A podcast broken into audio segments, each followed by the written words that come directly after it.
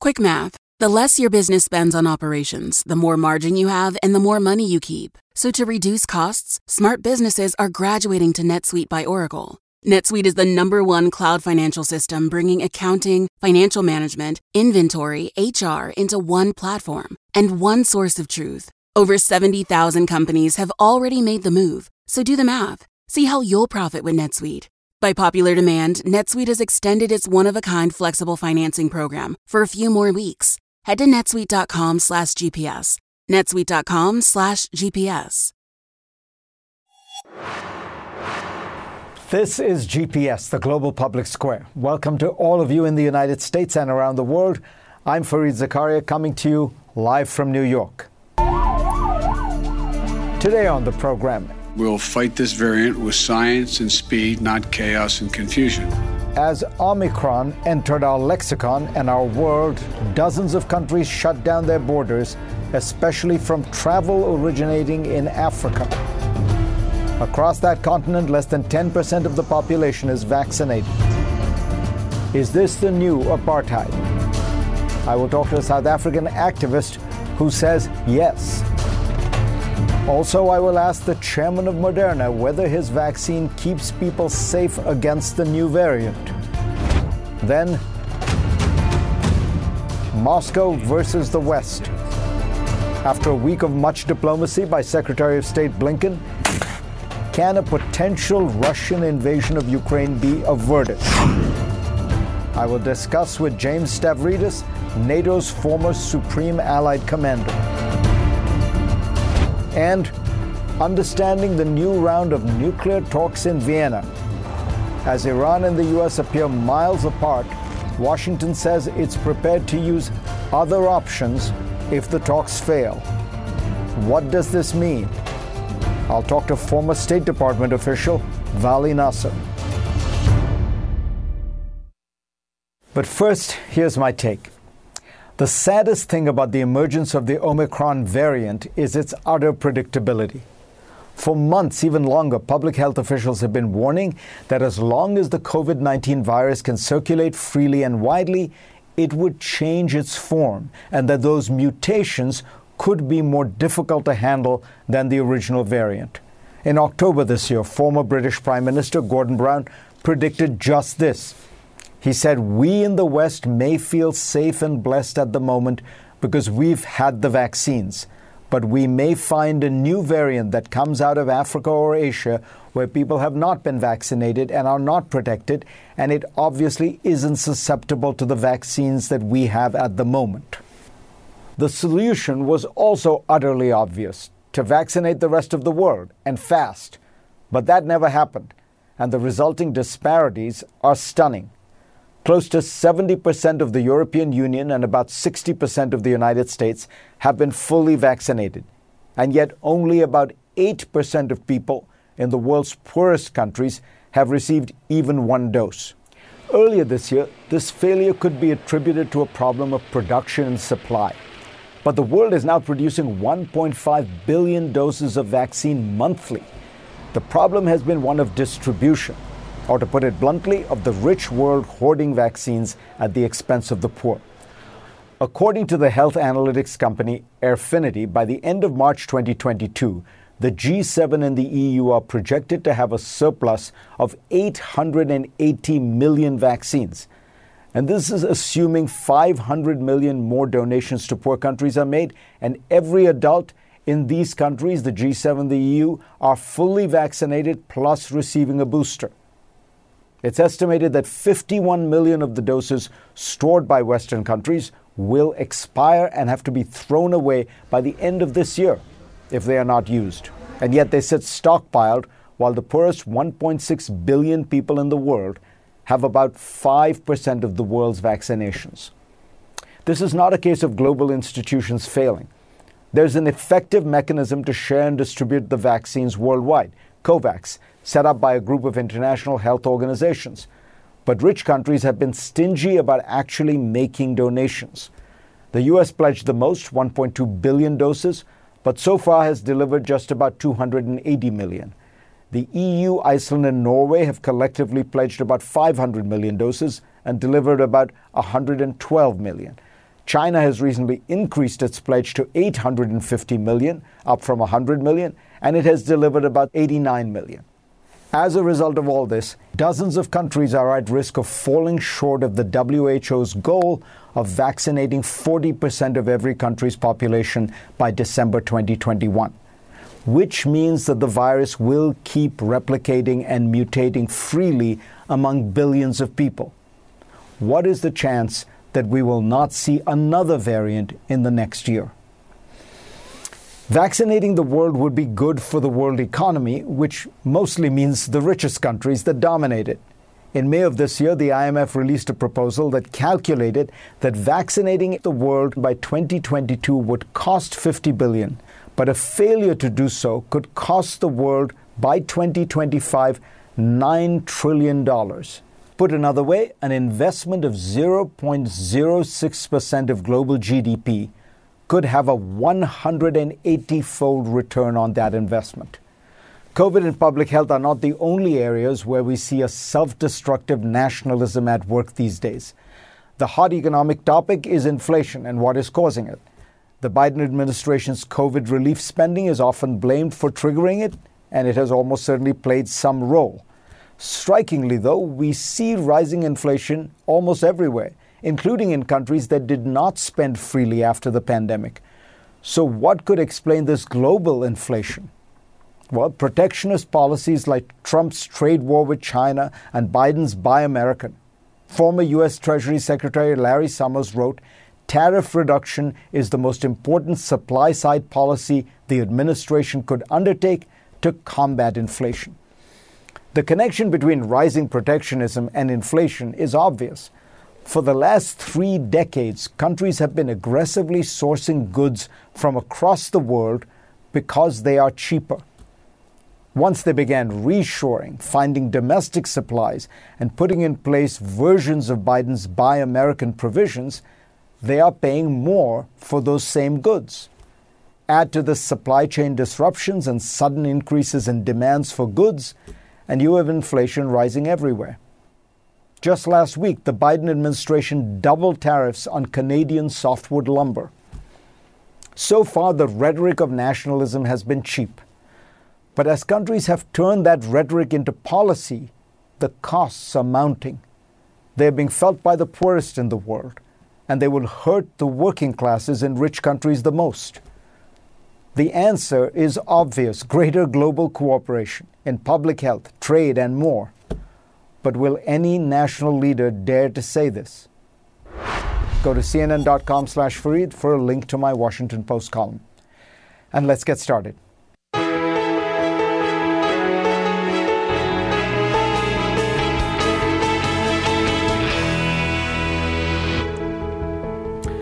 You heard my take. Now let me bring in Fatima Hassan. She is a human rights lawyer and the founder and director of the Health Justice Initiative in South Africa. Fatima, welcome. Let me let me begin by asking you. I know that the president of South Africa, and I think you have been uh, critical of the travel bans that have been put in place by many countries, including the United States, uh, toward people coming out of South Africa.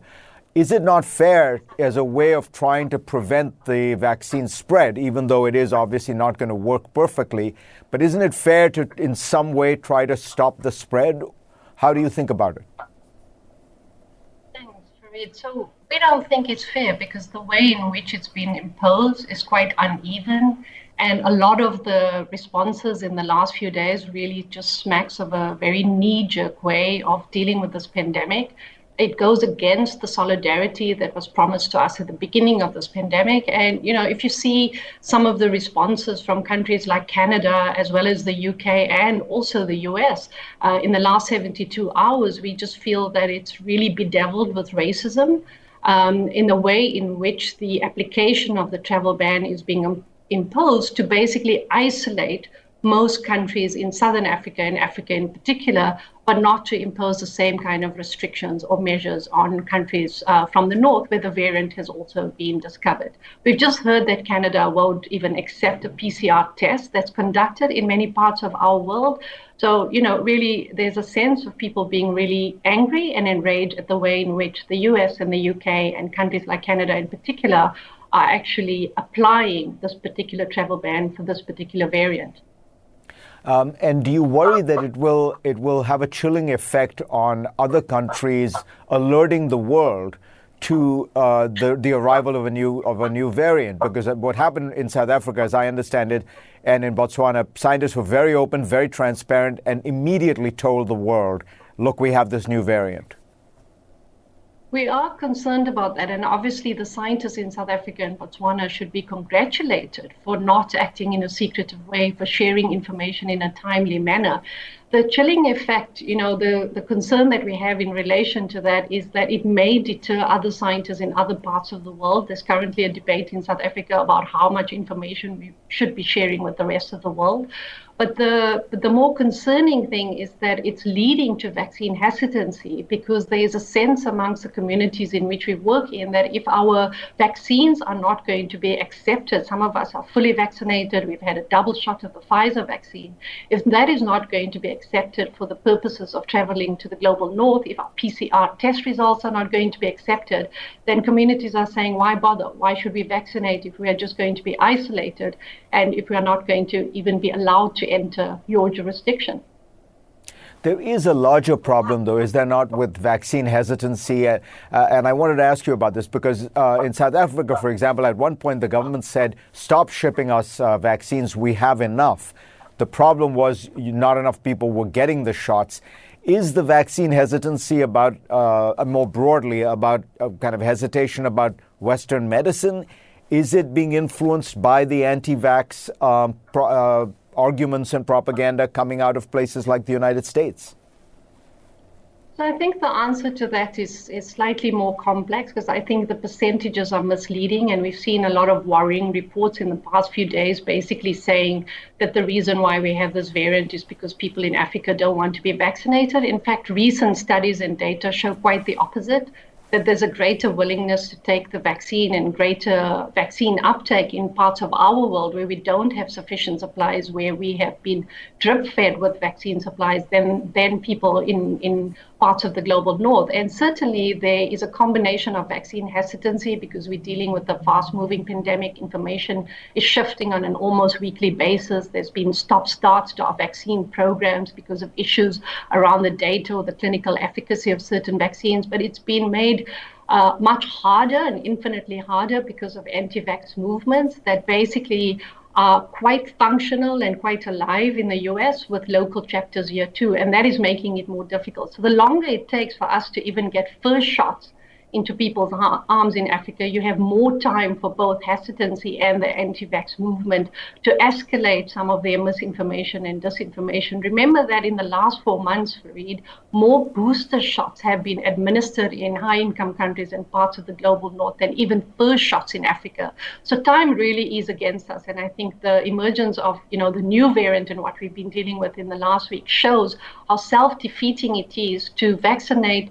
Uh, you know, most of of people in the global north with booster shots and not even to prioritize first shot for most people in Africa. Only one in four healthcare workers in Africa have been uh, have been vaccinated, and yet for over a year now, there are safe and effective vaccines on the market that could have been used to actually protect our frontline.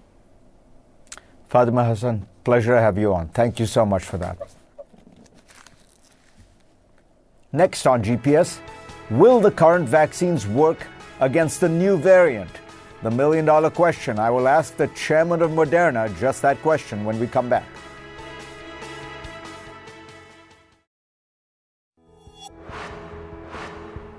The big question surrounding Omicron is how effective will the current vaccines be against this new variant?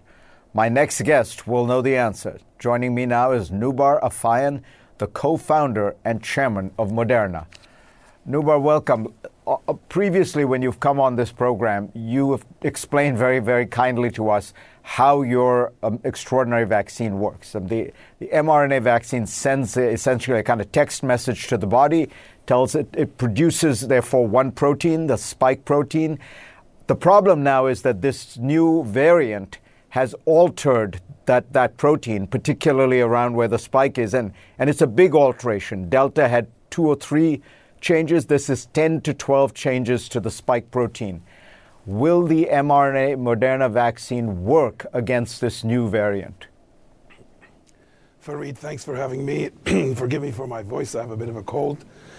so I think we're, we're going to learn this more definitively over the next seven to 10 days. Uh, we're doing the experiments needed to assert, to establish whether the reduction in binding that could be there nevertheless allows us to be protective against this variant virus. the reason the scientific community has been quite concerned, as you said, is that there are many variations in the very binding region, and we have not seen that before. But that does not mean that the way our immune system will respond will not be adequate. And in fact, we suspect that we will see protection against the more severe hospitalization, death uh, uh, indications. But what we also want to see is will it be protective against uh, being infected altogether? Because ideally, we'd like to protect everyone against infection, not just hospitalization. And so, should we think of the of the mRNA vaccines uh, a little bit like the flu vaccine in relation to Omicron? In other words, you get some protection, but uh, you know, there's still a chance that you'd get it, but if you have the vaccine, you're likely to have um, less severe symptoms, less hospitalization. Is that a, a, reasonable analogy? Fareed, I think it's a little bit early to, to say that. Let me just say what we're doing. Moderna, as the pioneer of this technology platform, announced last week four steps. One, we can boost with a higher dose. Our technology allows us to do that. We're going to see if a higher dose boost gives us even more protection so that there's really no, that you get the same type of protection as you might have had with other strains. We're going to get that data. We're, going we're trying a couple of what's called multivariant antigens. That's never been tried before. That is, show the body a couple of different versions of the virus and see if that breadth of antibodies can protect us. And then ultimately, we're also as a final defense measure, developing an Omicron specific spike, which will take a good 60 to 100 days to be ready to be deployed. So we're taking all of the possibilities and putting resources behind them. The simplest would be the same dose or a higher dose of what we already have, and then the rest follow. What's extraordinary about the technology you guys have developed is that you can say pretty confidently that probably in 90 days you will be able to uh, to develop something because it's really like a code. It's no longer this process of trial and error. Um, do you do you do you think that this is the future where we you know we're, we're going to get more variants probably, and you're just going to have to keep seeing whether you need to adjust the code? Yes, I think that the, the past 10 years of developing the platform, several billion dollars has gone into doing this, enables us using computational approaches and all the learnings of the thousands of mRNAs we've made previously to get to a point where we can actually specify a new code, test it, and very quickly see if we can get the antibodies needed for maximum protection. We should keep in mind our job is to develop the maximum protection for the most people safely. That's what we keep optimizing against. And indeed, we now have a new tool in the vaccine arsenal that allows us to operate at speeds that match what a virus can do. Previously, we were several years behind the virus, and with the flu, as you mentioned, we were guessing what variants we're going to get, and we were trying to at least put a dent in it. Here, we'd like to strive towards the very high effectiveness we've already seen, just keep up with the variations so we can protect people for years to come if needed. If not, we'd be quite happy to have the thing go away. That's very clear.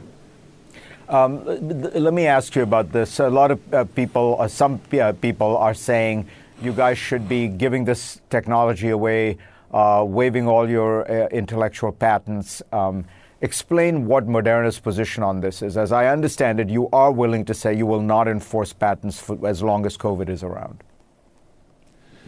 Well, Fareed, the first time we spoke was around the time a year ago when we voluntarily pledged, the only company to have done that, voluntarily pledged not to enforce our patents against anybody who uses our patents to make a vaccine against the pandemic. At that time, there had been no proof that the vaccine will work. But we did that because we thought it's the right thing to do from a vaccine access standpoint. We believe that that has enabled others to make mRNA mm-hmm. vaccines, and if others do that even further, that's great. In addition, we've added to our production capacity. So this year, we will have produced about 800 million doses. Next year, we've said we will produce 2 to 3 billion doses. So combined, by adding production capacity and allowing others to use our intellectual property, We've taken steps voluntarily to do the maximum we can, and in fact, we invite everyone to do the same. Let me ask you, as with all your judgment and all your knowledge, uh, the question a lot of people are thinking: Is it safe to travel? Is it if you're if you're double vaccinated, do you feel that you have you can go about your life as you were before this Omicron was uh, detected, or what are you doing? Well, look, uh, Fareed, we're living. I'm living in the U.S. And the Delta is a pretty serious threat as it is for people who are not yet boosted. so I would say, like I did last time, that people should get full double vaccination. The boost is an important part of fighting the Delta. Not the other variants yet, but definitely Delta. So even before we get to Omicron, if people are doubting the importance of getting boosted, we need to enhance the antibody levels to prevent infection. And I believe that that should be the public health goal. Simply saying it's okay for people to get infected because they won't go to the hospital, I worry perpetuates this, this problem because in, infected people infect others, even if they don't get the worst version of it. So boosting will be very, very important in my view. And then what I'm doing is watching Omicron very carefully. Over the next week to 10 days, it'll be clear. Certainly, I'm wearing masks much more than I was in the past couple of months. And I'm going to see how to adjust behavior based on how serious this is. But we have the tools. The vaccines, the boost, masks, and separation will protect us. We have to work on getting the rest of the world vaccinated. And to me, as your past segment said, there's a lot of work to do in the last mile. We need to get the education, the supplies to make sure everybody gets vaccinated. Otherwise, we'll be talking about this for many, many years. Noubar, I want to thank you for doing this. I know you have a very bad uh, cold and cough. You've, you've, uh, you've drugged yourself to be able to do the, the show, and, and I think you know that it was important that people hear from you. So thank you very much. Thank you for having me. Next on GPS, Biden and Putin are talking on Tuesday. Will that conversation calm any of the fears that Russia might invade Ukraine at any time? Back in a moment. President Biden and Russian President Vladimir Putin will talk with one another in a secure, on a secure video call on Tuesday. This comes as the U.S. and its Western allies grow more concerned that Russia intends to invade Ukraine again. But Biden said on Friday he was going to make it, quote, very, very difficult for Mr. Putin to go ahead and do what people are worried he may do, unquote. So, how will this all play out? Retired U.S. Navy Admiral James Stavridis was the Supreme Allied Command- Commander at NATO. His latest book is The Sailor's Bookshelf. Um, Admiral, welcome. If you were back at your NATO headquarters and you were looking at this, what about this 100,000 troop buildup is worrying? And are there signs to you that this is saber rattling and that he, Putin won't actually go ahead and invade? Fareed, if this is saber rattling, I would say the the Russian Cossack saber is out of the scabbard and being waved pretty dramatically in the face of the Ukrainians right now. Um, I would be very concerned if I were the current Supreme Allied Commander of NATO, and I suspect he is uh, hunkered down with his intelligence professionals, with his operations team, uh, looking at this minute by minute on what would otherwise be a quiet Sunday at his headquarters in Mons, Belgium. Um, we ought to be worried because Putin's done this before. You mentioned the previous invasion of Ukraine in 2014. You'll remember, Fareed, 2008, he invaded Georgia and still kind of owns a couple of chunks of that country, just like he owns, I'm putting that in quotes, the Crimea. So if crime is where motive meets opportunity, you kind of see motive, you see a lot of opportunity with this buildup 100,000 troops. It's got the full attention of NATO and the Biden administration.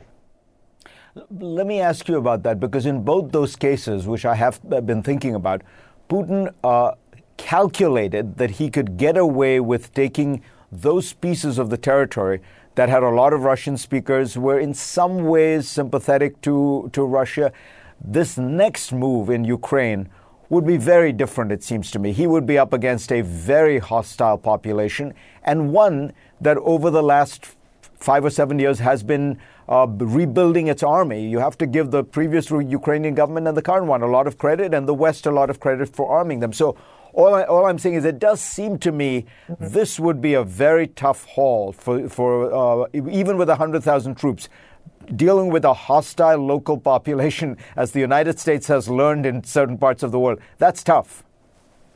What he will not want is to get bogged down in his own version of a forever war, watching body bags go back to Moscow.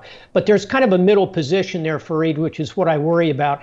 The southeastern corner, the so called Donbass region, has a high percentage of Russian speakers. It would also constitute, if you will, a land bridge that would go from Russia proper to Crimea. So one could hypothesize he may push in grab that southeast corner, and then it's just another version of the same playbook from Georgia, the same playbook that got him Crimea. That is probably the calculus he is wrestling with right now. Um, how should, uh, presumably, what he is trying to do, part of what he's trying to do, is put Ukraine on edge, make it difficult for it to consolidate its democracy, uh, and essentially dare, tell it, don't you dare try to apply formally for NATO membership, and telling NATO, don't you dare admit them. How should the Ukrainians and the West view this issue? Uh, is it dangerous, provocative for Ukraine to take aggressive steps to become a NATO member, or does it now become all the more necessary? Ukraine is already in what's called a membership action plan, which is kind of a, a pre step toward eventually gaining full membership in NATO. So that train has left the station, if you will. Um, what Putin is trying to do, you're exactly correct, Fareed, is scare the Ukrainians into essentially pulling back from that process, doing everything he can to uh, intimidate them. What we should be doing is applying the tools that we have, gathering more intelligence, publicizing what he's doing. The more we talk about this on shows like this, I think the less likely he actually does this. Cyber, press in against his command and control networks, be ready to go if need be. More weapons to Ukraine that can be used defensively but lethally if he decides to make the move. And above all, Fareed, we've got to get this out of a U.S. versus Russia kind of context. We've got to get NATO engaged in this, our allies. Really, this ought to be the West uh, saying to Vladimir Putin, you cannot do this for a third time. Let's hope he listens. And I, I think that's the message that President Biden will seek to convey on Tuesday.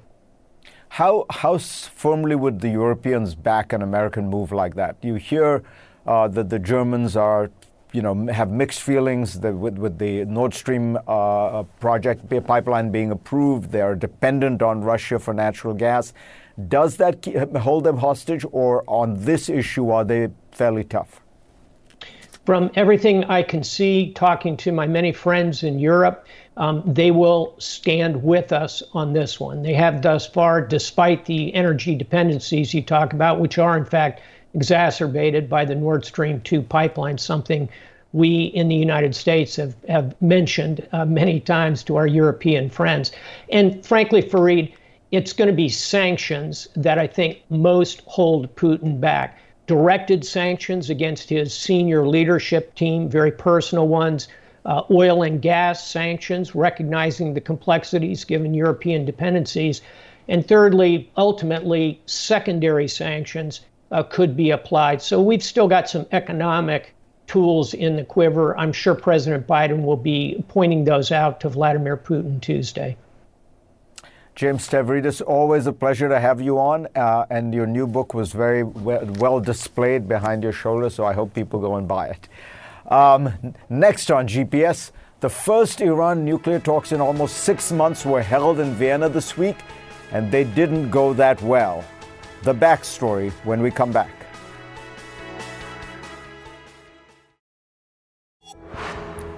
In Vienna this week, Iran came to the negotiating table for the first time since its new president was sworn in in August. But it wasn't willing to talk to the U.S. directly. Then, in the middle of the talks, the International Atomic Energy Agency announced that Tehran had stepped up its enrichment of uranium. On Friday, the parties left the table on a sour note to go back to their respective capitals, get instructions, and regroup.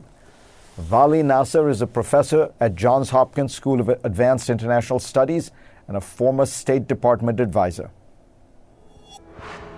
Vali Nasr, pleasure to have you on. Thank you. Give us a sense of what the Iranian view is. What are the Iranian requirements, demands in these negotiations. You have unique access to kind of both sides of the negotiating table. You've been talking to people on both sides.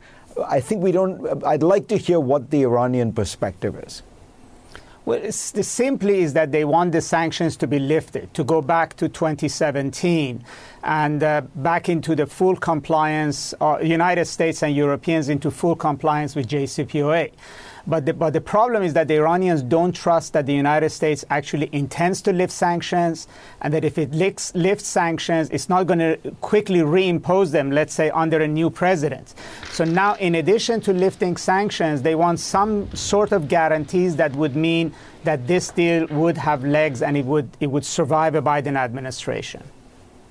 So, as I understand it, um, from reading what you've written, part of the issue is that if the sanctions are lifted and there's the fear that they may be reimposed, let's say 2024 Trump is back in office or a Republican is back in office, um, no company is going to do a deal with Iran, particularly oil companies, which need, you know, long, they, they need to know that this is going to be, these sanctions are going to be lifted for 10 years, for 20 years.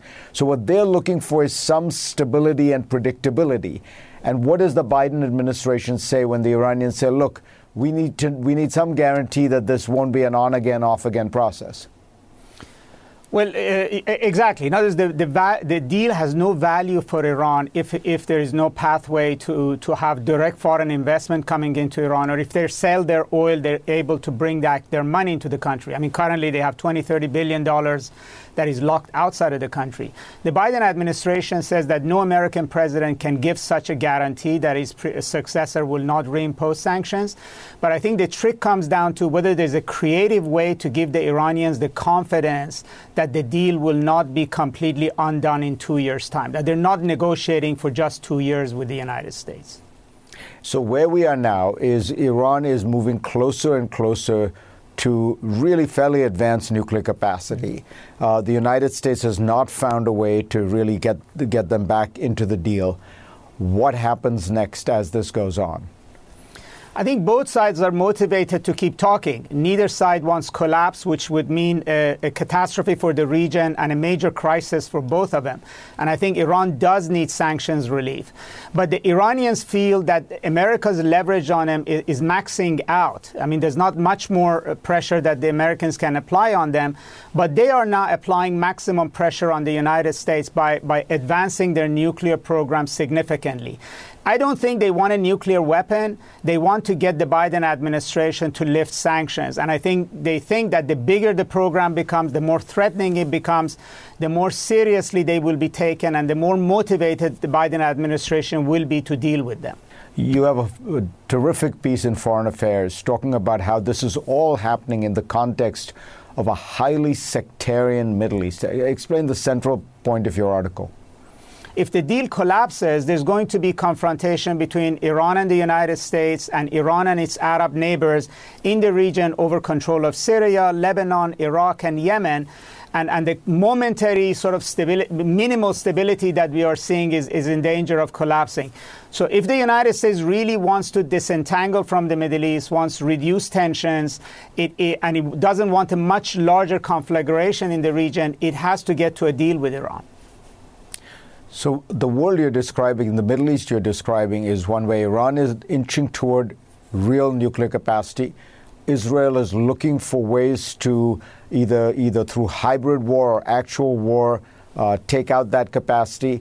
Presumably, the Saudis and and uh, the Gulf Arab states are looking warily at this process because they would be uh, dragged into it, and the United States is sitting on top of it all, trying trying to disengage. Right is the conclusion, uh, I mean, is it fair to say that Trump's pulling out of the Iran nuclear deal in, in retrospect now is looking, frankly, like a catastrophe?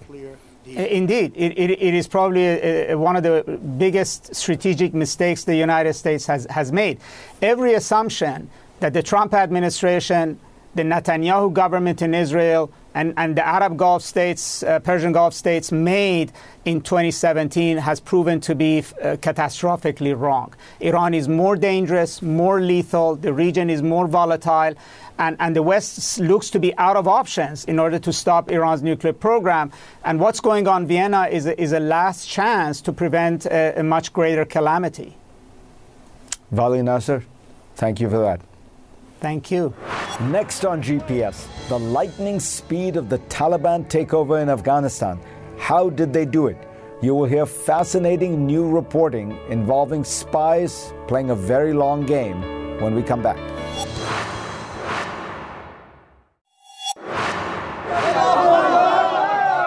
The Taliban's lightning fast advance earlier this year left many scratching their heads about how Afghanistan collapsed just so quickly. Well, we now have a missing piece of the puzzle, a big piece. According to a report in the Wall Street Journal, the Taliban had a network of covert operatives who had infiltrated all manner of organizations across the country and emerged at the last minute to seize control of Afghan cities. Margherita Stancati is one of the reporters on that story. She joins me from London. Welcome. So, first explain just how did the Taliban manage this process of infiltration? Well, it's clear that the Taliban were playing the long game. So, based on our interviews um, with members of the Taliban, uh, it's clear that um, they had been working on this for for years, for decades. So um, they managed to place people in in government departments, in NGOs, in in international organizations, and for the most part didn't let make them do anything. They were just there sitting and waiting and playing the long game. And then they came into action when kabul fell. I mean we first realized there was something deeper going on you know the day kabul fell. It was surprisingly well organized it was relatively bloodless um, the Taliban were able to quickly and effectively secure the city and all key parts of the city. You know, we didn't see any mass looting, for example. So that was when we first, um, that was the first clue that the Taliban were a lot more embedded in the heart of the Afghan capital than any of us um, really imagined.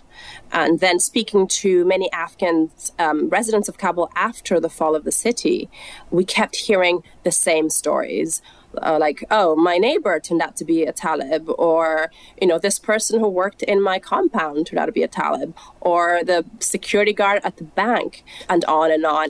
So, the big question, of course, this raises is this is a situation we're not talking about trying to figure out what's happening in North Korea, you know, this black box country where nobody is allowed in uh, who is a foreigner. This is happening in Afghanistan where there are thousands and thousands of American forces with enormous authority, hundreds and hundreds, maybe thousands of American intelligence operatives, thousands of cooperating, tens of thousands of cooperating Afghans, informers, and yet the United States seems to have been largely unaware of this. It, it feels like an intelligence failure on a kind of mammoth scale. Yeah, I mean it's it's obviously um, a massive intelligence uh, failure. You get the feeling that uh, intelligence agencies barely scratched the surface of what was going on in Kabul and thus the rest of, of Afghanistan. Um, you know, we spoke to, for example, one uh, one Taliban recruiter who was a student. He himself recruited some um, 500 people alone, uh, mostly around Kabul University, and his uh, his tactic for not getting caught was simply um, shaving his uh, beard and wearing sunglasses and jeans and not getting into fight with more liberal students. I mean, it was that basic. And of course, you know, we always knew that the Taliban were active in Kabul. The Taliban carried out multiple attacks in Kabul. In fact, Kabul was attacked the whole time. But there was this perception that while the Taliban manifested themselves in the city with these kind of spectacular attacks, that the war was mostly fought uh, in rural areas, and the Taliban, you know, were operating out of their mountain hideouts, and the Afghan forces and their, you know, American backers um, fighting for for rural, rural land. But really, it was these people in the cities that, that made a difference. They were a lot more organized and actually a lot more sophisticated than I think uh, any of us realized. This is such great reporting and it sheds so much light. Thank you so much. Thank you. And thanks to all of you for being part of my program this week. I will see you next week. Don't forget, if you miss a show, go to cnn.com slash Fareed for a link to my iTunes podcast.